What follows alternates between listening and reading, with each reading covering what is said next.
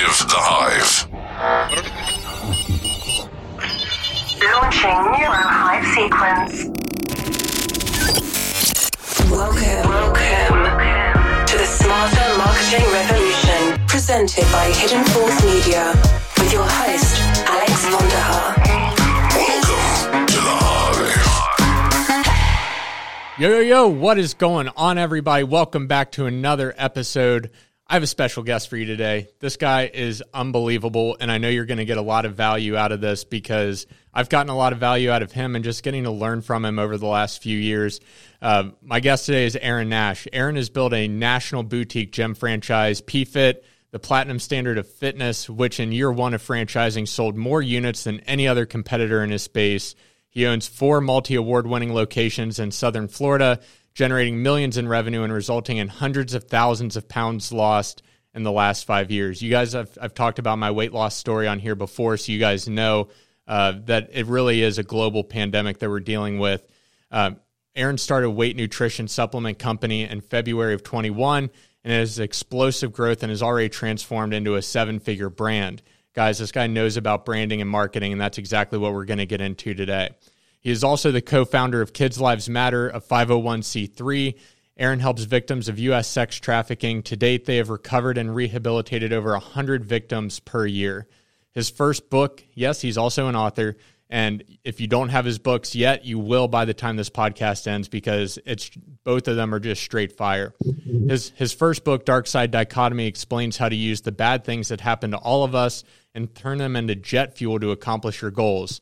There's no fakery, there's no coaching, there's no fluff from him. He's a real business owner, owning, building, and real solutions in the world, and on his way to a nine-figure exit. Aaron, man, thanks for being here today. Thanks, buddy. How are you? I'm doing great, man. Uh, the last time we got to interact, we were hanging out with some some big name people and making a difference in each other's lives. So what what's been up since then? Oh man, um, just working, man. It's been a it's been a weird year. You know, my wife and I were actually talking about that last night. It's just been like there's so much good stuff that's happened, but I feel like 2022 has been the hardest year of the last kind of three years. Like if you take 20, 21, and 22, um, you know, which is crazy considering what you just got done saying and all, all the things that we're quote unquote accomplishing, right? I, I still think just from a grind perspective and a work perspective, I think this has been the hardest year, at least for us in the last few years, where it just seems like there's just so many more fires, so many more hurdles, so many more things going on. So it was cool to be able to kind of lift my head up and talk to you guys for a little bit um, and, and see how you've been doing. So, on that, as things get more and more challenging, one of the things that you've talked about in a lot of your social, especially your social media content, um, is talking about systems in your life that have helped you kind of push through that. Um, you know, having kids, having a wife, owning multiple businesses what are those systems in your life and what do those look like that have enabled you to continue pushing when it feels like, hey man, today I could just give up, right? Like you're not saying that you want to, but you're at a spot where you could really just kind of like wipe your hands and be like, yo, I'm done, right? I'm out. I'm done with all the stress. I'm done with all the hurdles. Um, what are the systems in your life that keep you on track for this? Uh, the first thing is marry a woman who loves to spend money. because if you do that, you realize that you do not have enough. Um, no, but uh, I, I, think the biggest thing, man, uh, at least for me, has been um, really focusing on on who you're doing it for, right? And I think that's the biggest thing. And, and over the last few months, like I and I know I've talked about this on other podcasts before, but it's been a long time. But I keep a folder in my inbox of emails and messages that myself or members of our team have gotten um, where we saved somebody from suicide or or somebody had a heart attack and if they wouldn't have lost the weight with us they'd be dead or some of the things that we found with their blood work or just anything that we've done that's that's truly saved a life or altered and changed a life um, i keep a folder of those. And on days that i don't want to do it i have to flip my mindset and just kind of say you know what? If we stop we don't get these anymore. And how many other people are counting on us to get better so that we do get those messages it's a lot like Atlas, right? It's uh, the idea that I don't ask for a lighter weight load; I just ask for broader shoulders.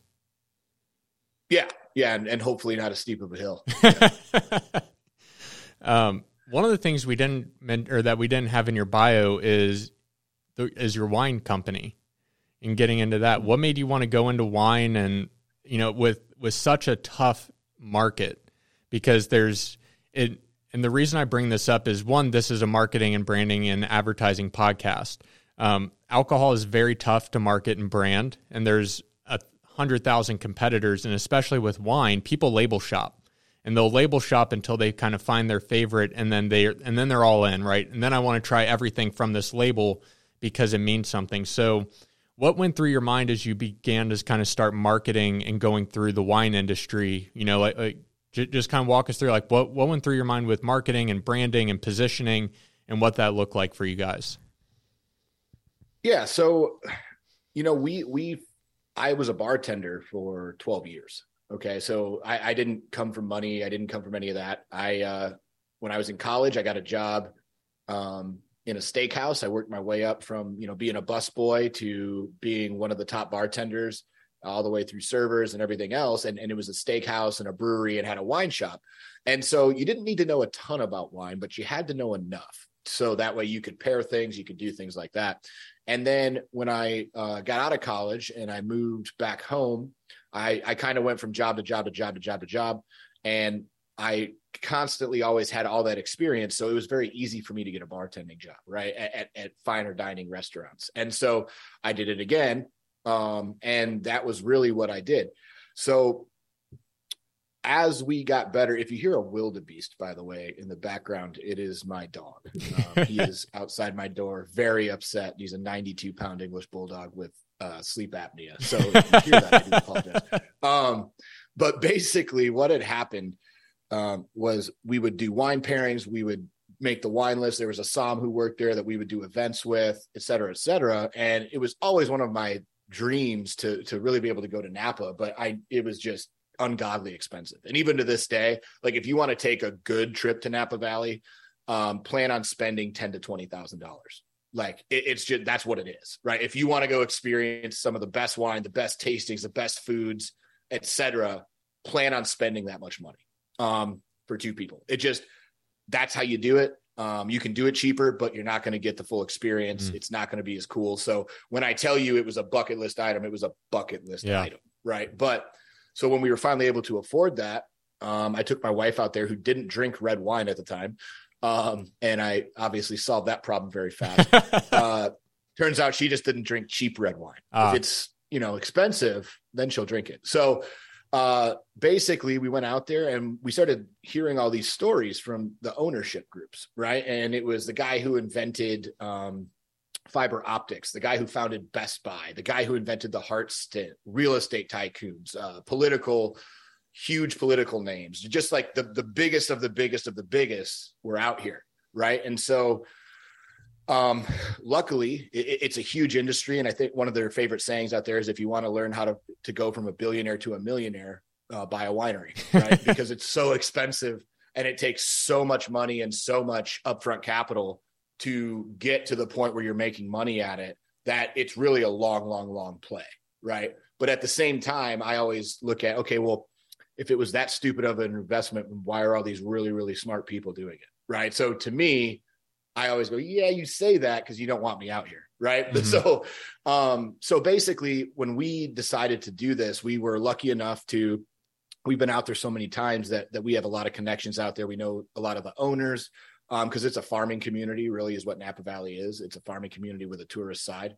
Um, and so all the locals, you know, we, we, we got to know some of them. We got to know some of the the wine tasting people. We got to know some of the ownership. We got to know some of these guys. And we went to another place where um, we were just chatting back and forth. The guy followed me on social media. Um, I followed them. We ended up going out there for a tasting, hanging out, shooting the shit. And it was pretty much like this really cool place where they had seven dudes. The one guy who owned it was a born and raised Napa Valley, was making wine in his parents' garage when he was 19 and has worked his bootstrapped his way up all the way to now he owns multiple wineries, multiple vineyards by some of the top names on the planet that you would hear that you would know if you know anything about wine. And this dude is a just really homegrown entrepreneur. And so me and the guy, one of his managers, a social media director, you know, we're, we're shooting the shit on social media marketing and managing and branding and all that stuff. And so obviously you know, my wife was over in the corner drinking angry because we talked business for two hours. Uh, but basically, man, turned out he was like, well, oh, dude, if you want to be out here, you know, like we have a program that you might be interested in. I'll put you in touch with the owner. So the owner and I started going back and forth. We ended up being able to um, get into some of the, the best vineyards in Napa Valley to get grapes from. Um, we got two of our own barrels. So this year we're going to come out with um, two of our own uh, different uh, AVAs. So we'll have two different types of wine, one from Oakville, which is Napa's first growth, like the flagship. So any of the top most expensive wines in the world are from Oakville. And then Howell Mountain, which is probably one of the, if not the most popular, one of the top two most popular AVAs as well that's out there. So we actually have uh, two different wines coming out this year that are 100% Cabernet. Um, they've been aged in brand new French oak from some of the top vineyards and we built our own wine label around it, our own brand around it. And we struck a deal with this dude so that moving forward, we can start down this path of having our own wine label and our own wine brand. And then obviously, eventually, when we move out there, um, you know, then we can kind of turn it into our own our own thing and obviously make more because you know a barrel is only about 300 bottles so you know we're only going to have about 300 of each wine each year that we can that we can have. And obviously we're we're, going to allocate a large portion of that to ourselves because the cool thing with wine is the older it gets the better it gets. So it doesn't right. get worse right? So that's the great thing is the shelf life of the product is is decades not 2 years like a supplement right? So um so we're going to allocate a lot of that to the side for down the road when we do open that we always have that inaugural vintage and do some cool parties and branding ideas and things like that down the road. But there will be some available for for for public consumption as well. I'll be grabbing a few. Yeah it's dude i'm excited man. It's uh it, it's a very different process from like when you're drinking wine just because you enjoy it to when you're choosing wine to put your name on. Right. Right? Like so it, it's just two completely different experiences and it was so much fun um, because when we tasted, you know, after we got through the initial process and we had a bunch of these wines that he sent us to, to try from different barrels and different places, um, I knew it was going to happen because my wife tasted uh, the Howell and I tasted the Oakville. We both looked at each other and I was like, shit, we're going to have to do two because she's not going to budge in either. So magically, lo and behold, here we are. Um, let's talk about your, uh, about KLM for a minute.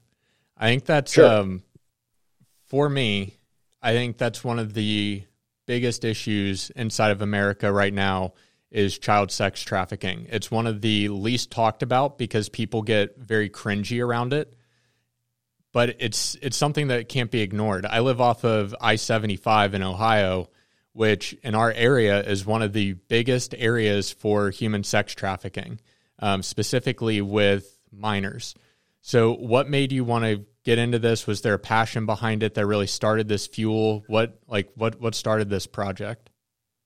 Uh, so it was it was two things. So the first was um, me and Sean Henry, the the co-founder of, of KLM, got on a phone call back in 2020 when our gyms were closed down. Um, and it was back when the Epstein, Ghislaine Maxwell stuff really came to the surface, and so we kind of did a, di- a deep dive on that. And then our next step was I called him and I was like, "Hey, man," because you know we had talked every day at that point. And I was like, hey, man, I'm really into this. Like, I, I want to give some money to one of these places. Like, let's go find a good place. You go vet these people. I'll go vet, vet these people. We each pick 10 companies and go vet them.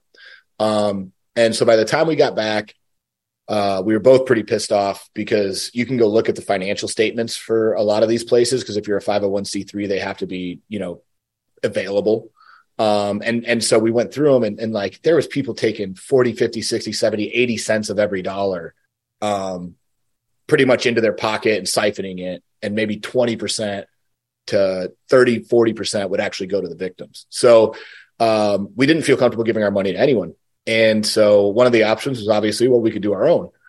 And you know we we had kind of put out there that we were thinking about doing it. And one of one of our Arete friends uh, amanda got us in touch with a girl who was really into the space had her own organization everything else. And, and she sent us uh, a picture from her latest raid um, where they went down in the underground city down in Vegas and um, had found a, a, four year old boy who had been, um, the doctors assumed had been abused around 30 times um, in a dumpster, right? Still alive. And my stepson at the time was four. And so I just, I remember just like getting off that call and I was just like sh- visibly angry and shaking. And I looked at him and hugged him and I was like, dude, if this was my kid, what, what would I do? And I was like, well, I know what I wouldn't do. And I wouldn't be paying my bills. I wouldn't be going to work. I wouldn't like, I would go scorch the earth to find my kid. Right. Like I, I would, I would burn everything to the ground. And so what we wanted to focus on is because, you know, everybody right now, the cool thing and the sexy thing is the extraction teams, right? Right. Like, oh, they go in with the guns and they get these kids and they save them and blah, blah, blah. Well, what happens after that is what happens to the family? What happens to the kid? How do they get help? How do they get support? How do they get their life back? How are they, how do they get caught up on bills? And so what we, what we've done is we've set up a, a program to where we go through and we vet and we work with multiple different agencies that get these victims and then um, they will send us proposals of what the victims need right? So a lot of these places work totally on grants or or specific you know ways of fundraising that don't allow you to pay for certain things because it's all government funded whereas we are 100% private donor funded so we can do whatever the hell we want. Um, so they will send us proposals and then we will either ask we always ask for a story with every proposal so that we can send it out to our email list um, because we can't post what we do on Facebook because and Instagram because they they ban everything that we do. Um, and because of the nature and the sexually explicit nature of what most of the victims go through uh, social media does not accept that. So we do email those stories directly to our users. So if you want to join that email list it's projectklm.com we do not sell you anything. Um, there, there's nothing for you to really like we're not going to spam you. We're just when we help victims we send out stories and then that's what we do. And so um it, it we've helped i think to date around 130 140 150 kids somewhere right somewhere around there are victims i should say not all of them are still kids.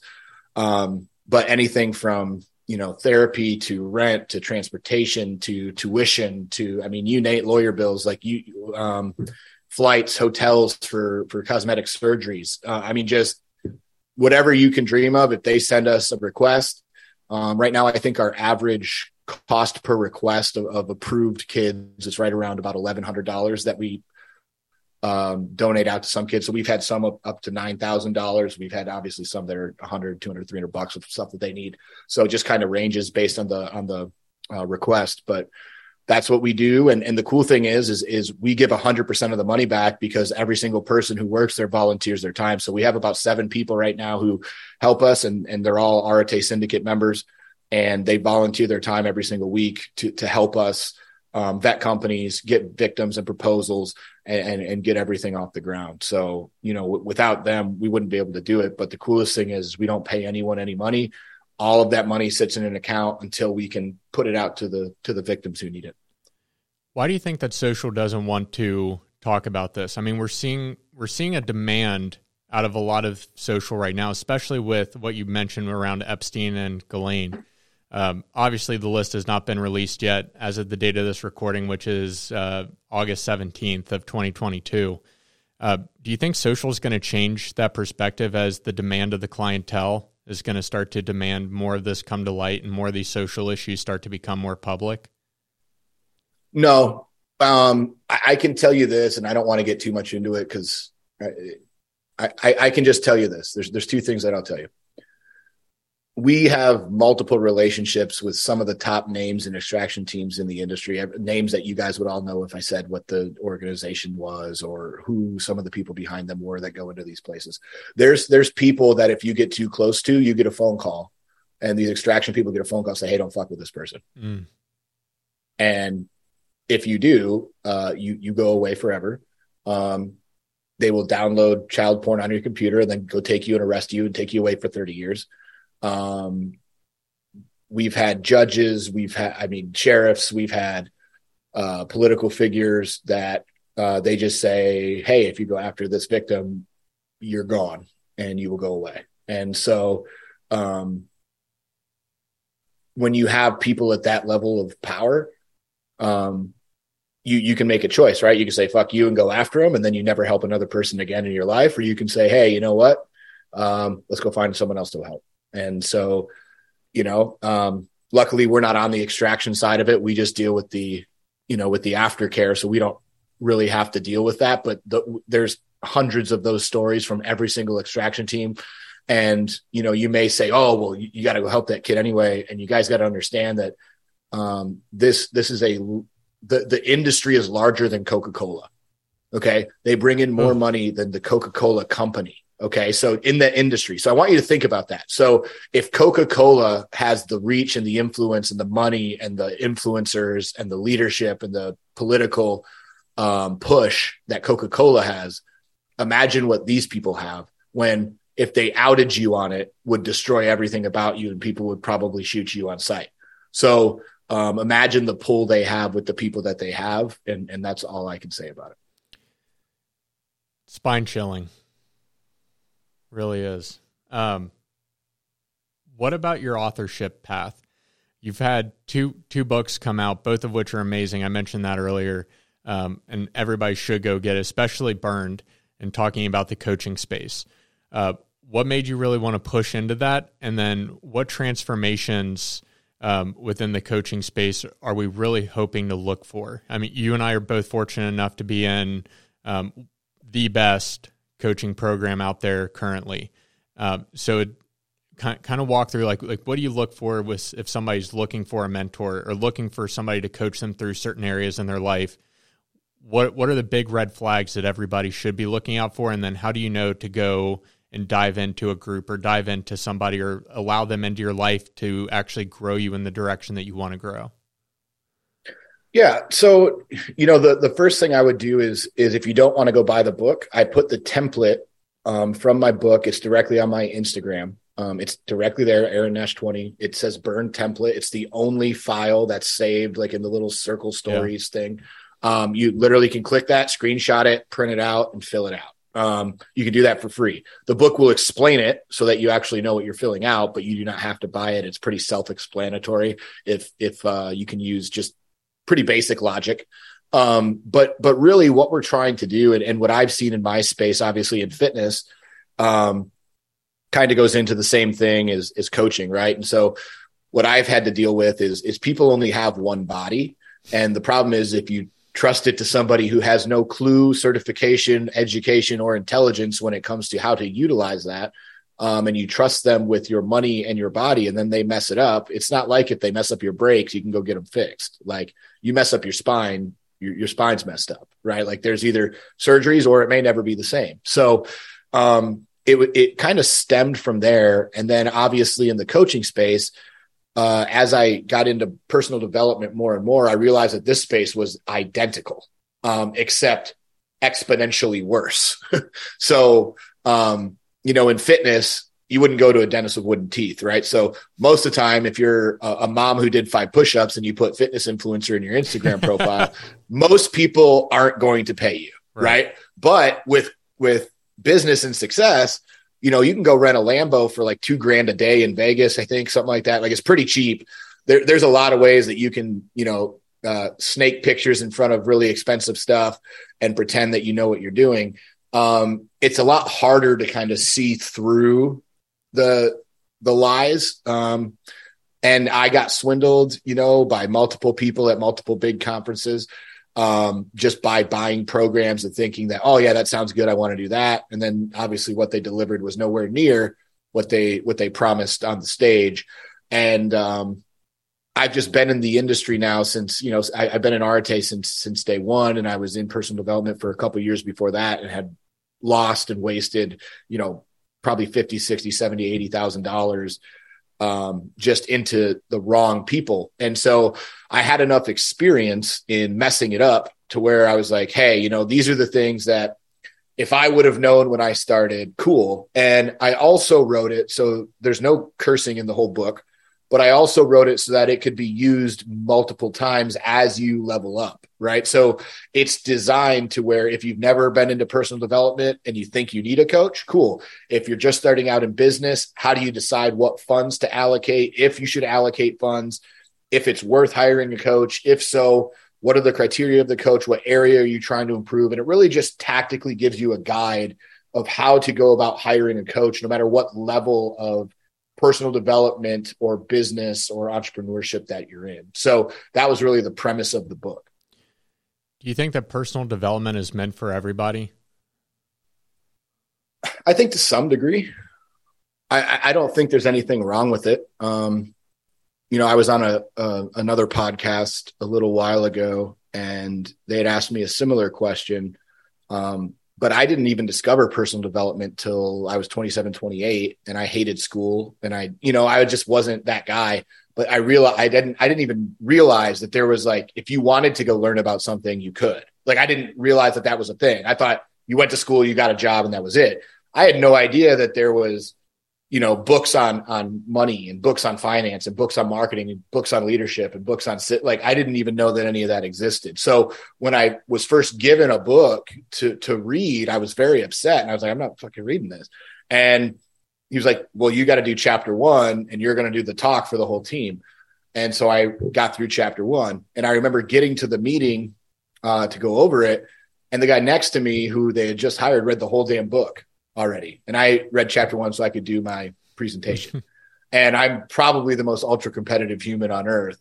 Uh, so I started reading chapter two and three, and I started, I started going, oh, I actually liked it. like, I'm learning stuff that I'm actually excited about. Like this, this makes me better with money. And then I read the whole book, and then I read another one, and another one, and another one, and another one, and it just kind of, kind of went out of control from there. Of, well, if it's something I really want to learn about, I can actually just go learn about it and I can go get better at it. And that to me was just eye opening. I'm sure for most people, they're like, yeah, no shit. But for me at that point in life and that age, I had no clue that that was even a thing. And so now, um, yeah, I, I really think that no matter who you are, especially with how competitive the job market is, um, at least you know good high paying jobs or or winning in business or anything like the level of competition is so high um, that I think you absolutely have to if you have any aspiration of achievement right? Past you know a middle class life which again if that's what you want probably don't have to. I would probably still recommend some financial intelligence but like you know if, if your aspirations are any higher than just I want to be able to, you know, have my used truck and my my little house and, you know, go to work and go home and see my kids. Cool. If you have any aspiration higher than that, I would say you almost have to. So within your businesses, what type of personal development program do you typically recommend or suggest or do you just say, "Hey, whenever you come into my business, this is kind of the learning path that you're going to go down regardless of the position." How do you approach that? Yeah, so what we do, um, so like I'll bring speakers in throughout the year, right? So like this year we had Martin Rooney, who's a well world renowned coach, um, coach of kind of coaches, and in as far as like um, fitness, right? He's probably one of the, he's like the Tony Robbins of fitness coaches. Um, but we've had Charlie Rocket, we've had Tim Grover, um, you know, we've had Ben Newman come down. Like like we invest quite a bit into our team. But I, I think the biggest thing, and this is something that I'm learning even right now, is they have to feel the pain of the investment to really mm. get the most out of it. Right. Like it's easy when I'm paying thousands and thousands and thousands and thousands of dollars a month to have a coach um, to get more out of it. Right. Cause I, I, feel that it hurts every time that charge goes through. Um, because that's money I could literally put in my pocket. Right. Right. Like like personal development money isn't rent money, right? This is profit. So people don't get that either. They spend too much money on personal development, and my book will help you with that as well. So um, but basically, man, what I've learned just recently was, you know, you can do this to some extent and it's good and it's smart and it shows your team that you're invested in them and you want the best for them. But they also have to have skin in the game right? So are they buying books? Are they getting certifications? Are they signing up for programs? Are they doing the things to make themselves a professional that's going to hurt for them to pay for? And and those are the people that I will typically invest more in because I know that they appreciate it more. So and that's something that I literally just learned. I think that's a really big key nugget right? They have to be just as invested in their future as you are. And I can't think of a better way to stand out in an organization than I, I know as running multiple businesses myself, whenever my employees come up, be like, hey, I want to learn this course, I want to learn this skill. My answer is almost always, okay, where's is this fitting into the career path that you want? Is this fitting into the development that you want? And if they say yes, I mean, it, it lights me up saying and seeing that they want to go down and continue to learn as well. Um, but I like that idea that they have to have the skin in the game too. You just can't be the one to constantly be giving them resources if they're not willing to fill their cup with what you're providing to them. Right. And, and you know, and that goes so like there's some people too that like they'll pay for stuff and I'll just reimburse it. Right. Like Right. they'll be like, Oh, I went out and I did this course and blah blah blah. And I learned this, this, this, this, and this. And like I'll be like, Oh, well, dude, that sounds really useful for what we're doing here. And they're like, Yeah, I thought we could do blah blah blah. And I'll be like, Hey, how much was that course? Cool, here you go. Yeah. Right. Like, so they spent the money first though, with no thought that they were going to get it back. Now there's some people that we bring in that there's no way these people could ever afford. Uh, and that's the cool thing for me is to be able to say, Hey, like we're bringing in this person, right? Like, like for, to bring in for fitness trainers, if you bring in Tim Grover, there's not like, you can't beat that guy. Right. Right. Like there's, there's no personal trainer who's worked with better people on planet earth. So like, where are you going from there? But, you know, it was cool to be able to take some of my team out to dinner with them later that night and, and they could get some one-on-one time and hear some stories, et cetera. So it was cool um, to be able to give some people s- some extra bonus as well. I like that. With your um, with your franchise of P-Fit, you have super lofty goals around weight loss and obesity. Um, where did that come from, and what like like what's what's that passion really stem from? Because I've seen Instagram photos from when you were uh, bodybuilding and doing uh, some of these big shows, and dude, you were you were yoked to the gills, man. Um, did it always start out that way? Did you have a transformation of obesity to yourself where you were like, I've, I've got to curve this? Or was it just something in society that you felt that you could definitely tackle and go after that big goal? Um, you know, so I grew up and, and my mom was 350 pounds and she was about five two, right? So uh, I, I watched her go through gastric bypass, through multi multiple herniated disc surgeries, through double knee replacement, through uh, complications that just caused her to literally almost die from some of the procedures that she had. So, um, and, and she's only in her mid 60s right now, right? So, like, and this is all stuff that happened like a decade ago. So she's 55, she was 55 going on 85, right? And so I've watched obesity really just destroy her and and even my father-in-law right? So he was a cosmetic dentist for 30 years. Um and luckily he lost 75 pounds on our program but he had a he had a heart attack. His his father died his brother died all in their mid 50s from the widowmaker right? And so um had he not have lost that weight he would have died. And what's cool now is even with the blood work program that we offer um that it, so people if they want to get their blood work checked they can they can do it. And the amazingness of this product is the cardiologist that my father-in-law had had no idea why or how or what like nothing no answers. And this blood work when they talked to the guys like yeah well if they would have seen this they would have known. Like it was just one level that they had. And so now a he's able to do things to obviously keep that level down so he doesn't have a reoccurring condition but also because it's genetic well now my wife knows what to look out for. My brother-in-law my sister-in-law they all know hey we got to be really careful with this. We got to make sure we're doing this. We got to do this. So we don't go through this and leave our families early leave our kids early have any of these issues as well. So um you know it, it's one of those things where i've we we've seen enough suicide notes and enough people who have said, you know, I was going through this and I almost killed myself and I was this and and if I wouldn't have found you guys and blah blah blah and, and you don't need a lot of those, but we have so many at this point that you know our cup's full as to why we're doing it. Our biggest thing now is there's people out there who need to send us these messages, but we're not there yet. So how do we Mm. get there faster? And, and that's the goal now. I think one of the so coming from my neuroscience lens, uh, one of the things that's not often talked about with weight is the cognitive load that it puts on the brain and the amount of deterioration that happens. You have increased risks of, like you were talking about, of suicide, and that's more of the emotional standpoint. Your dopamine receptors are all types of screwed up, especially if you're a sugar addict. That's coming from that as well. Um, you know, it's even got um, like Parkinson's and Alzheimer's related issues as well. There's and there's and I, I guess where I'm going with this is that there's so much data and there's so much research out there and it's at the end of the day it really comes into energy in energy out for a lot of people why is it that as a society, do you feel like we just haven't opened up to this pandemic or this epidemic that's going on and has been going on since the 50s and 60s inside of the US? Why is this not mainstream yet? Is there just too much money in keeping these people sick? Is it the farm is it the food industries that would just completely crumble and people are worried about not having access to healthy food? Like like what is it that's really preventing us as a society to take those bigger leaps out there and to get healthy across the board. Yeah, there's there's far more money in keeping you sick. Period. That is the answer. They don't want you to be healthy.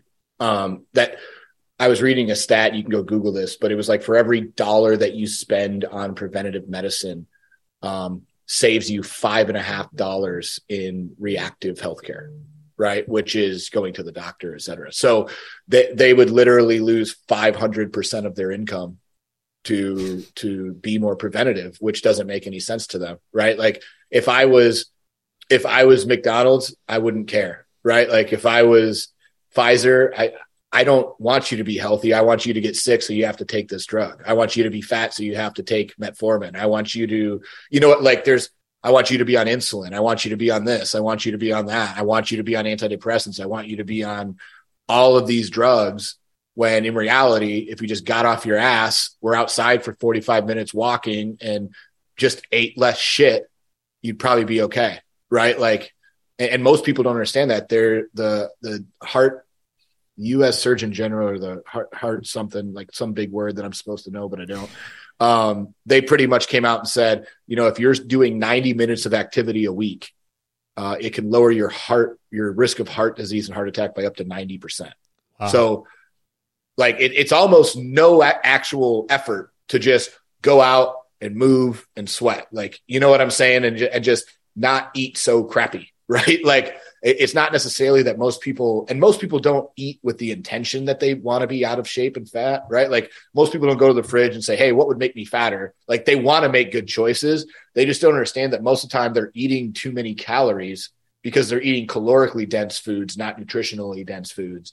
And for our clients like when we do our six week programs one of the biggest things that we have is so we have a food list right that they can pick from based on proteins carbs fats etc but the the thing that they always say the first two weeks is, I can't eat all this food. I'm so full. Like, and most people when they think of losing weight, they think, man, I'm hungry all the time.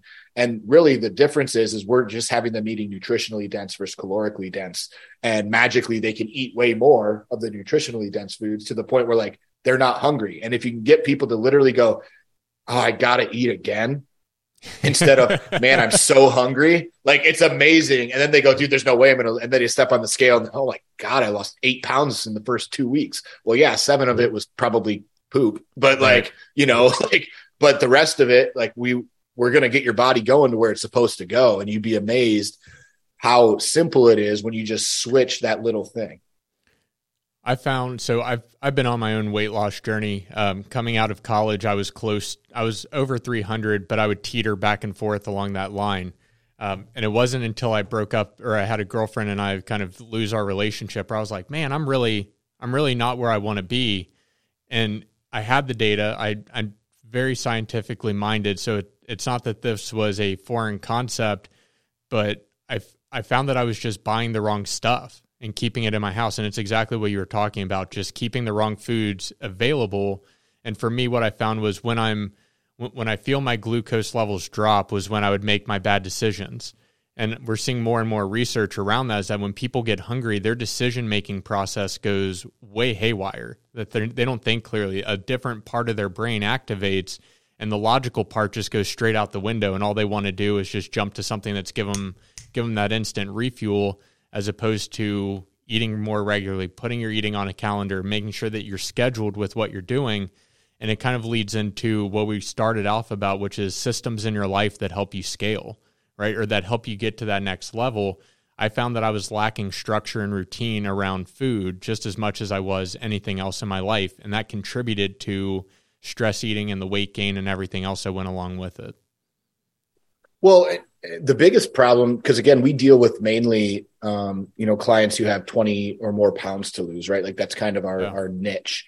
And that's why we developed, you know, like our, our weight products, we developed them around flavor first, right? So they're ultra high quality, they're ultra clean, but at the end of the day, they're they're flavor first, right? And so the reason is is most people know, oh man, well they say like, oh, it's a chocolate shake, like, but it tastes like cardboard, right? Like that's Right. not a chocolate shake. So we wanted to create products where, like, the number one cause of our or where our clients struggle the most is late night eating, Mhm. right? Because we keep data on this and we know that. So if we can give them something at night that tastes like they're cheating, but is still going to keep them in the realm of where they want to be, and it fixes that that um, just that um, issue that they're having with their brain that's telling them I need something sweet, and we can give them something sweet, so their brain goes, "Oh yes, I'm satisfied."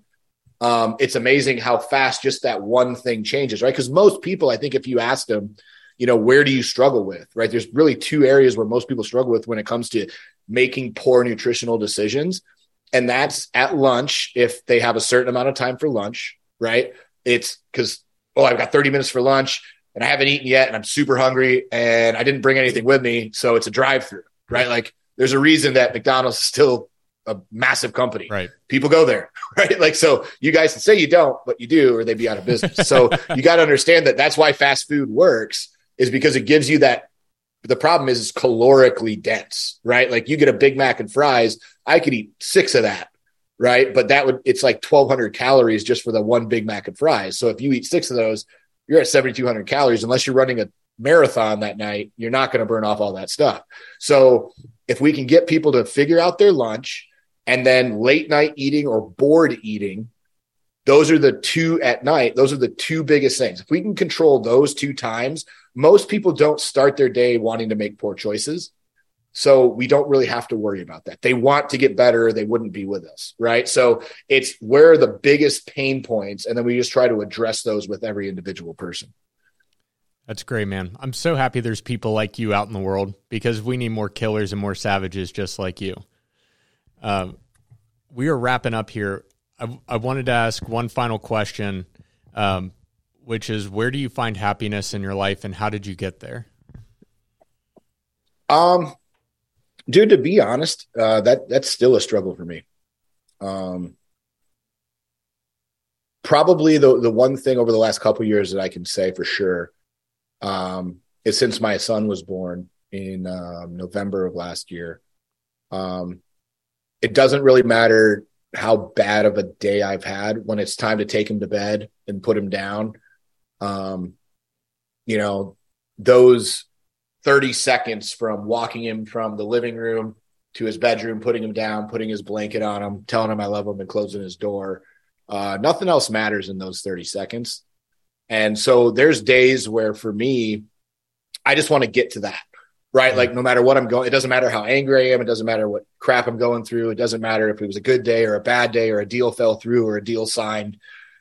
That's to me, that's, that's my thing, right? So as long as I get to do that, that's my thing. The other thing that really I've learned when I start to get out of out of the state of mind that I need to be in to be a, a good human and to do the things that I need to do is what I've learned is the outdoor workout of of 75 hard. If I if I do, even if you're not on the program, I don't care.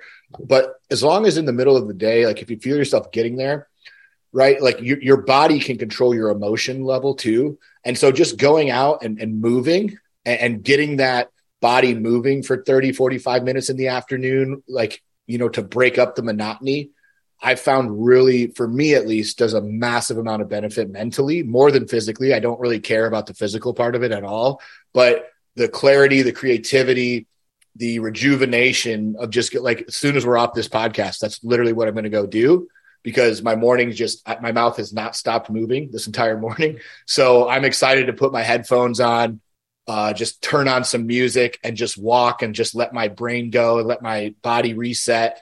Get that motion going so that, you know, they say motion leads to emotion, right? So just that positive movement forward of what my afternoon's going to look like, what the second half of my day is going to look like, what I'm trying to get out of it before I get to that point where I go get my kids, right? So I, I think it's not necessarily about what makes you, you know, I think happiness for a lot of people is a fleeting emotion, right? Like it's not long term Mhm. and they chase it and and I don't think it's realistic to be happy all the time. I just don't. I don't think I don't think anyone who's actually happy would say that they're happy all the time. So I think it's it's about knowing when you're going down that emotional path of going away from happiness or gratitude into a darker place or, or a place that doesn't serve you, having triggers that can get you out. And for me, that trigger is just walking in the afternoon if I feel that. Now, do I do it every day?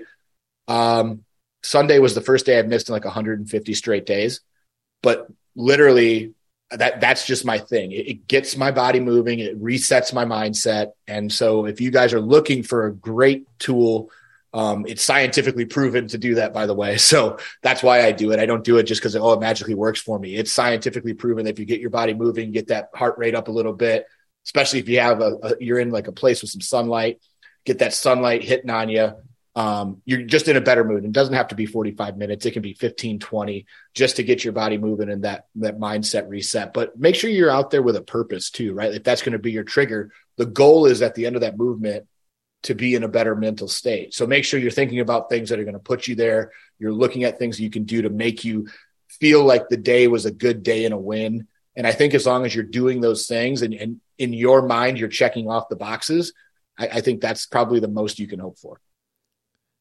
Aaron, thank you so much for being here today, man. Um, where do you want to push people, um, and, and how can they learn more about everything that you're involved with? Yeah, so um, if you want to learn about again the the Kids Lives Matter charity, just projectklm.com. That that'll take you there. Obviously, uh, if you follow me on on Instagram, is probably the best place. It's where I'm the most uh, responsive.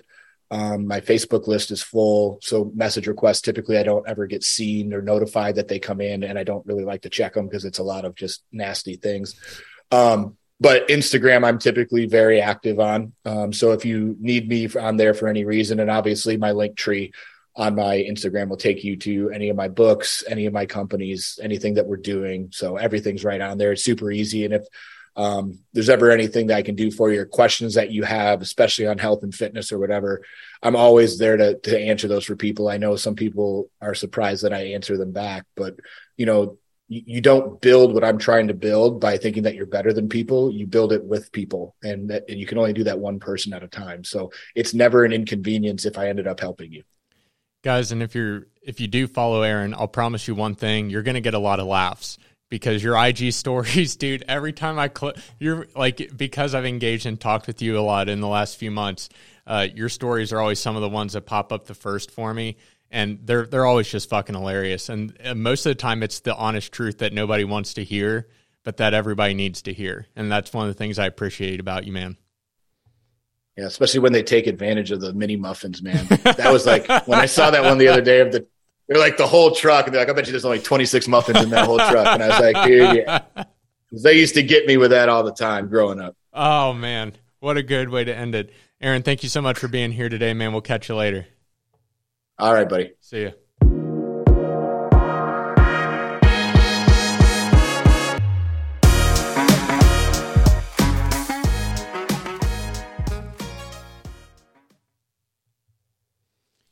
Cool, man. We're good to go.